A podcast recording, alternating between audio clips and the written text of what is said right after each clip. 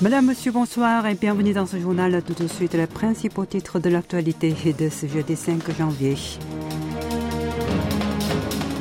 Séoul n'envisage pas de suspendre la déclaration de Pyongyang. Incursion de drones nord-coréens, l'armée reconnaît le survol de la zone P73. Covid-19, Séoul impose désormais un test négatif aux voyageurs venant de Chine avant leur vol. Et enfin, drame d'Itaewon, la durée de l'enquête parlementaire prolongée de 10 jours.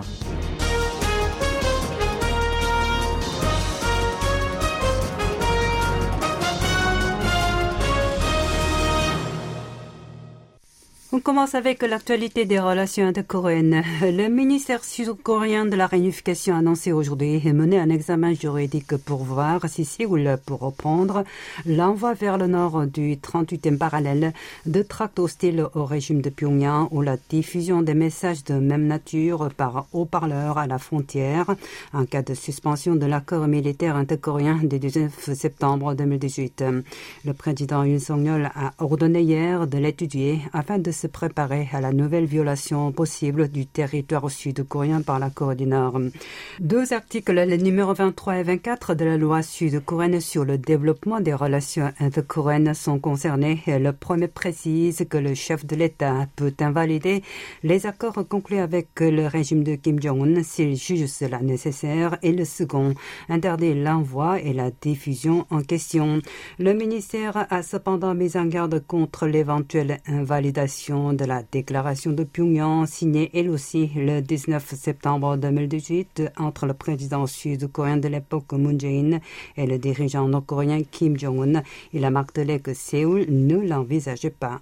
Cela s'est passé le 26 décembre dernier, mais a été confirmé tardivement. L'un des cinq drones nord-coréens qui ont violé ce jour-là l'espace aérien sud-coréen est bel et bien entré dans la zone d'exclusion aérienne au-dessus des environs du siège présidentiel de Yongsan, au cœur de Séoul. À en croire un responsable de l'armée, cela a été constaté après une inspection de la posture de la journée des unités militaires concernées, et ce par l'état-major interarmé, le JCS. Il a précisé aujourd'hui que l'engin avait survolé une partie nord de la zone en question appelé P73, situé dans un rayon de 3,7 km autour du bureau présidentiel et du ministère de la Défense, sans pour autant préciser sa trajectoire. Le même responsable a cependant tenu à assurer qu'il n'y a pas de problème de sécurité au sein du palais présidentiel.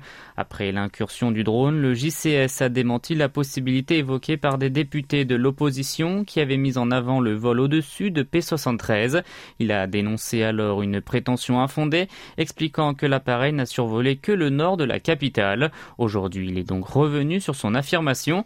Par ailleurs, l'état-major des armées a effectué aujourd'hui son deuxième exercice de défense antiaérienne depuis le franchissement de la ligne de démarcation militaire en immobilisant son arsenal de surveillance et de frappe. L'opération s'est déroulée dans un scénario simulant l'apparition d'appareils ennemis. Nous passons à présent à l'actualité internationale. Le président américain recevra le 13 janvier le premier ministre japonais pour un tête-à-tête. -à, cette occasion, Joe Biden et Fumio Kishida doivent échanger sur plusieurs sujets, notamment la coopération militaire de leur pays avec la Corée du Sud.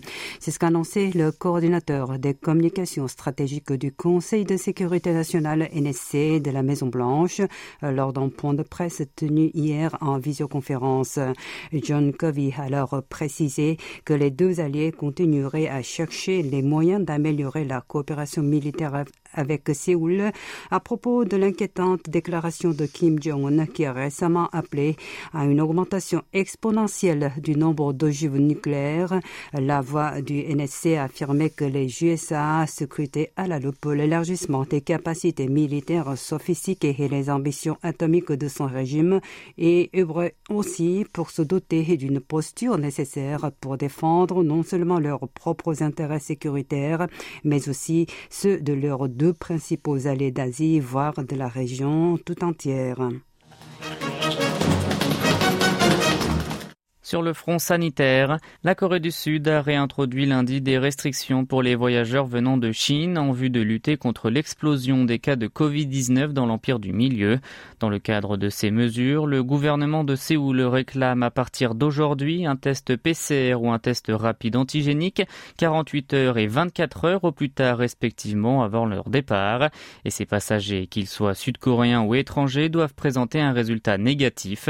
Ceux qui entrent dans le pays du matin clair pour un séjour de moins de 90 jours doivent à nouveau se faire dépister à l'arrivée et attendre jusqu'à ce que le résultat soit négatif avant de quitter l'aéroport. En cas de test positif, il est impératif de rester isolé pendant 7 jours dans des établissements dédiés.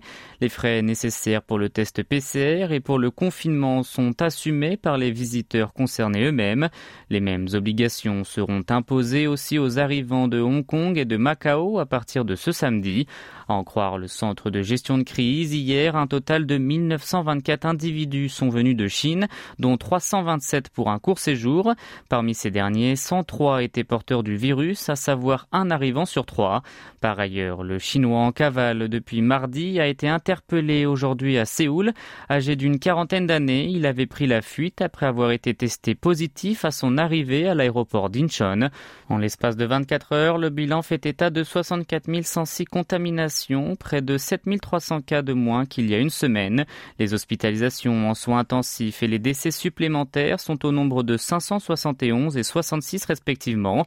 Les autorités sanitaires, elles, poursuivent leur campagne de vaccination. Les citoyens sont ainsi appelés à recevoir désormais le vaccin bivalent qui, selon elles, réduit de 94,8% le risque de forme grave de la maladie. Toute l'actualité de toute la Corée, c'est ici sur KBS World Radio. À l'Assemblée nationale, le parti au pouvoir et l'opposition se sont mis d'accord aujourd'hui pour prolonger de dix jours la durée de l'enquête parlementaire sur la bousculade mortelle survenue à Itaewon le 29 octobre dernier. Leur entente doit être entérinée demain en séance plénière. Le premier délai de l'investigation avait été fixé à ce samedi à l'origine avec les dix jours supplémentaires. La commission ad hoc dédiée disposera d'un total de 55 jours pour la mener. Les deux camps ne sont pas parvenus en revanche à s'entendre sur l'ouverture d'une nouvelle session extraordinaire de l'Assemblée. Par ailleurs, la police nationale a décidé de ne pas demander un mandat d'arrêt à l'encontre du chef de l'agence de police métropolitaine de Séoul, la SMPA, Kim Kwang-ho. Son équipe spéciale d'enquête a expliqué une telle décision par son estimation selon laquelle le patron de la SMPA aurait eu moins de possibilités d'anticiper l'accident que le chef du commissariat de Yongsan qui exerce son contrôle sur le quartier d'Itaewon. La Corée du Sud a occupé une grande part de marché l'an dernier dans la construction navale à l'échelle internationale, un niveau jamais enregistré en quatre ans. En plus, elle est devenue la championne dans le nombre de commandes liées aux navires à haute valeur ajoutée, dont le méthanier. Environ 4 bateaux sur 10 commandés en 2022 seront construits par les chantiers navals sud-coréens. Selon le ministère de l'Industrie, du Commerce et de l'Énergie, le pays du matin clair a décroché 37% des commandes de la construction navale lancée l'an dernier dans le monde entier, un record depuis 2018. Si le nombre total de commandes a été réduit de 22% sur un an en raison de la pandémie de Covid-19 et de la récession économique, la part de marché international remportée par le pays du matin clair a évolué de 4 points. Bien que la Chine soit en tête sur le plan global du secteur, la Corée du Sud se hisse au premier rang en termes de navires écologiques et à haute valeur ajoutée. En effet, elle a raflé 70% des commandes des méthaniers dont les prix ne cessent de battre des records. Les principaux acteurs tels que Daewoo Shipbuilding and Marine Engineering, Korea Shipbuilding and Offshore Engineering et Samsung Heavy Industries ont tous largement atteint leurs objectifs avec des carnets de commandes bien remplis pour les trois ou quatre prochaines années. Pour maintenir la compétitivité de l'industrie navale du pays, le ministère de l'Industrie injectera 130 milliards de won, soit un peu plus de 96 millions d'euros, dans le développement des équipements clés et la formation des ressources humaines. Il envisage également l'amélioration du système d'importation de ressources humaines étrangères pour combler le manque de main-d'œuvre dans le secteur. L'indemnisation des victimes sud-coréennes du travail forcé imposé par des entreprises japonaises pendant la Seconde Guerre mondiale reste le dossier le plus épineux entre les deux pays voisins. Depuis l'arrivée au pouvoir du président Yoon Song-yeol, les gouvernements de Séoul et Tokyo accélèrent leurs négociations visant à y trouver une solution pouvant satisfaire à toutes les parties concernées. Dans ce contexte, le ministère sud-coréen des Affaires étrangères organisera jeudi prochain un débat public consacré aux possibles options. L'administration Yoon présentera alors les mesures concrètes qu'elle envisage de prendre définitivement. Il s'agit, semble-t-il, que les entreprises des deux nations créent un fonds et que l'argent collecté servira au dédommagement des travailleurs du temps de la guerre par le biais d'une fondation sud-coréenne dédiée à la place des sociétés nippones condamnées pour l'exploitation de Coréens pendant le conflit. Parmi ces firmes figureront celles qui avait bénéficié de l'assistance accordée par l'archipel dans le cadre du traité de 1965 qui rétablissait les relations diplomatiques Séoul-Tokyo. Cela dit, cette option risque de mécontenter les victimes. Celles-ci exigent des conglomérats nippons sanctionnés qu'ils participent eux aussi à la collecte du fonds et présentent leurs excuses. Et pour terminer, le nouveau programme scolaire rendu public le mois dernier fait l'objet de controverses au sujet de la suppression du soulèvement de Gwangju dans les manuels d'enseignement à partir de 2025.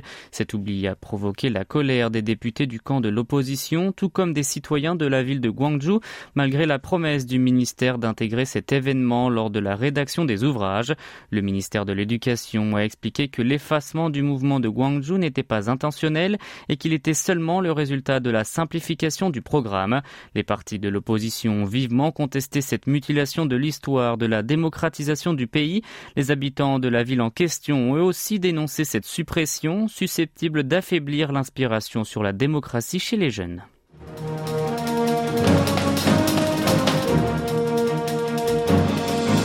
C'est la fin de ce journal qui vous a été présenté par Yune Jang et Maxime Lalo.